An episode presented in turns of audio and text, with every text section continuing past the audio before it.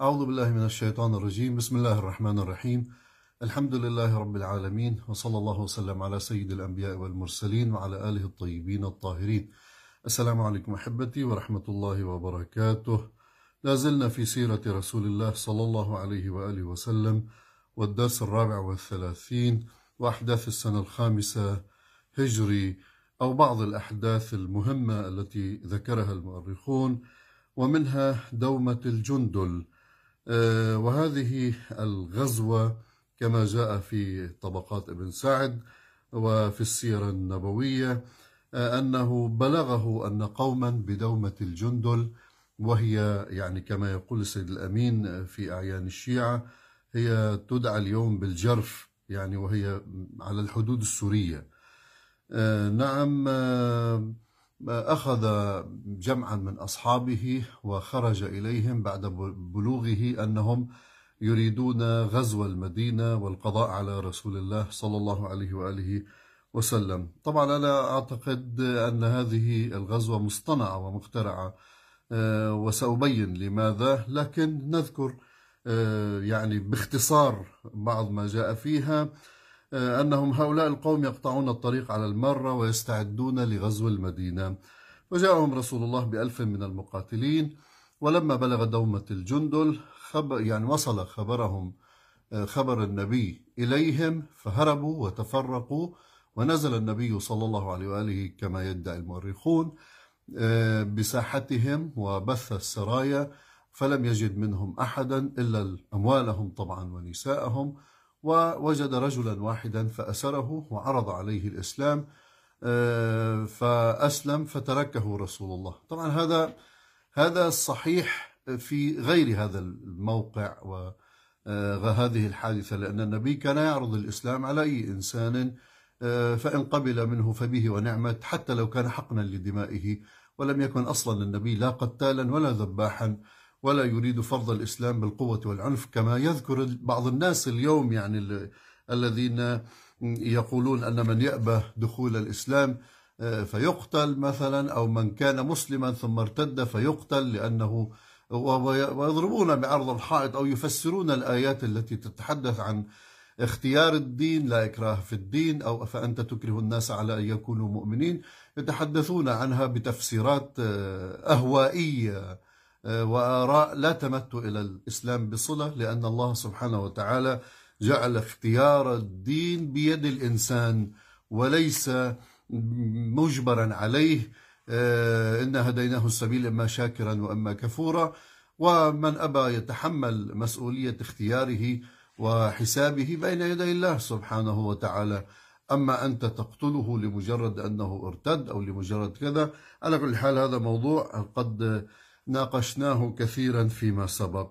آه، المهم أن النبي يدعون هنا أن النبي صلى الله عليه وسلم آه، يعني آه، سمع يعني كان يسمع أن قيصر حاكم تلك البلاد بلاد الشام يريد أن يغزو النبي فقال ليرعبهم يعني أراد النبي ليرعبهم كما يتحدثون.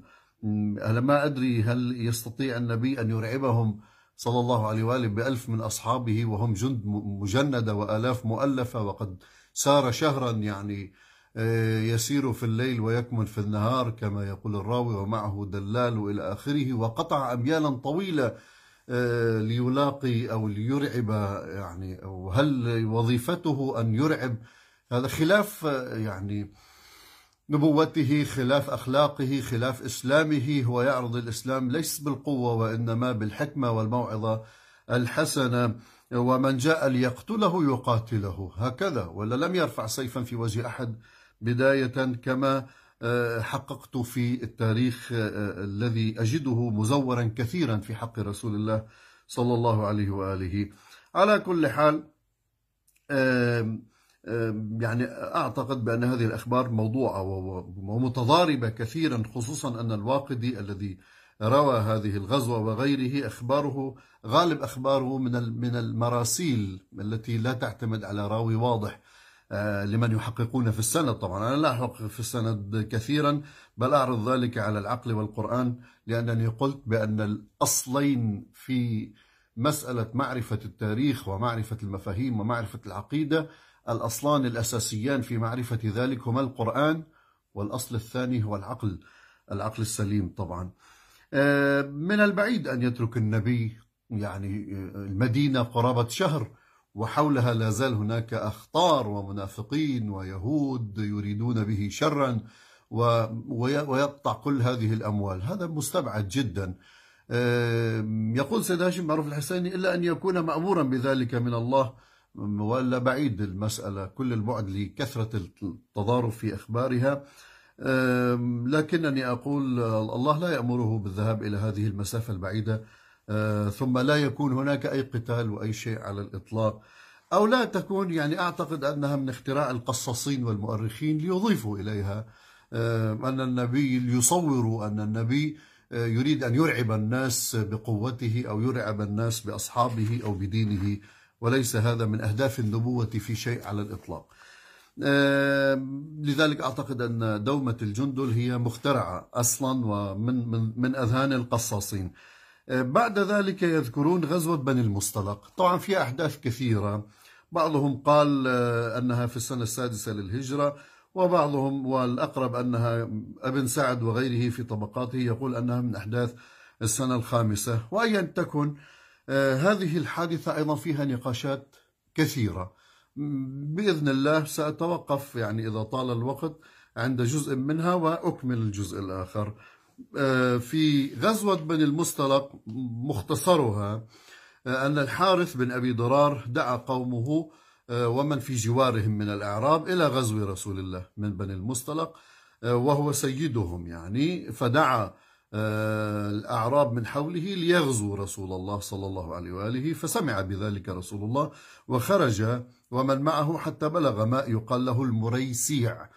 وصل إلى هذا الماء آه، وكانوا قد تجمعوا عليه وطبعا أعطى الراية راية المهاجرين في هذه الغزوة لعمار بن ياسر وراية الأنصار لسعد بن عبادة.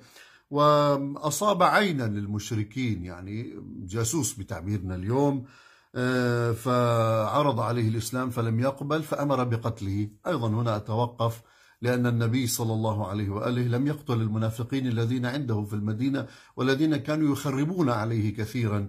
فكيف يقتل أي إنسان يعني؟ هذا كما قلت يريدون أن يصوروا رسول الله ويدخلون في الأحداث التاريخية أمورا لا تمت إلى الدين بصلة وتخالف العقل والنقل. وزحف طبعا آه، كل من الفريقين الآخر واحتدم القتال فيما بينهما فقتل منهم عشرة من بني المصطلق ووقع الباقون أسرى في أيدي آه، المسلمين ولم يقتل من المسلمين إلا رجل واحد خطأ كما يقول المؤرخون. آه، بل على كل حال قتل الأمير كما يقولون علي عليه السلام رجلين من بني المصطلق وأسرهم النبي مع نسائهم واستولى على مواشيهم وأموالهم. من بين هؤلاء النساء كانت جويرة جويرية بنت الحارث يعني بنت زعيم بني المصطلق. آه، بل وحينما قسم رسول الله الغنائم وقعت في سهم ثابت بن قيس بن الشماس وكانت عزيزة في قومها. آه، بل آه، ويدعي ابن هشام في سيرته وابن كثير في تاريخه وغيرهما أنها كتبته في فداء نفسها يعني كاتبت رسول الله آه، تستعين في فدائها فقال لها أفهل لك في خير من ذلك؟ قالت وما هو يا رسول الله؟ قالت أقضي عنك, عنك كتابة كتابتك آه، يعني آه، أنا بفديك وأتزوجك فرحبت بذلك وتم زواجه منها بعد أن أعتقها كما جاءت في بعض الروايات. ولما سمع المسلمين بأن النبي صلى الله عليه وآله تزوج منها فأتوا ب نسائها بالنساء التي أسروهن وباعتبار أنه صاروا أخوال يعني رسول الله رسول الله تزوج من بني المصطلق فهن كرمة لرسول الله أعتقوهن وكانت كما يدعي الرواة أتت بالخير الكثير والكبير على قومها.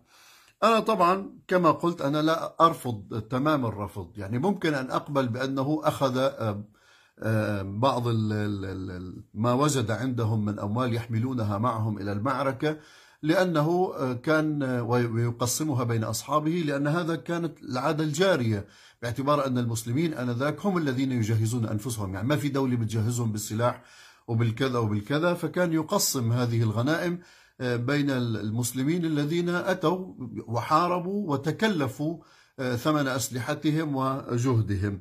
لكن لا أفهم أسر النساء آه، لأن هذا كما قلت سابقا وأكرره دائما لأن هذا مخالف لسيرة رسول الله لوصاياه للجند في المعارك بأن لا يلحقوا بامرأة ولا يأسروها. وهذا أولا وثانيا مخالف ومناف للتكريم الإنساني الذي كرم الله به هذا الإنسان إن كرمنا بني آدم وحملنا ولقد كرمنا بني آدم وحملناهم في البر والبحر فكيف يكرم الله الإنسان بغض النظر عن عرقه ولونه ودينه و ثم يجعله أسيرا خصوصا النساء ويسبيها ويملكها ويفعل بها ما يشاء.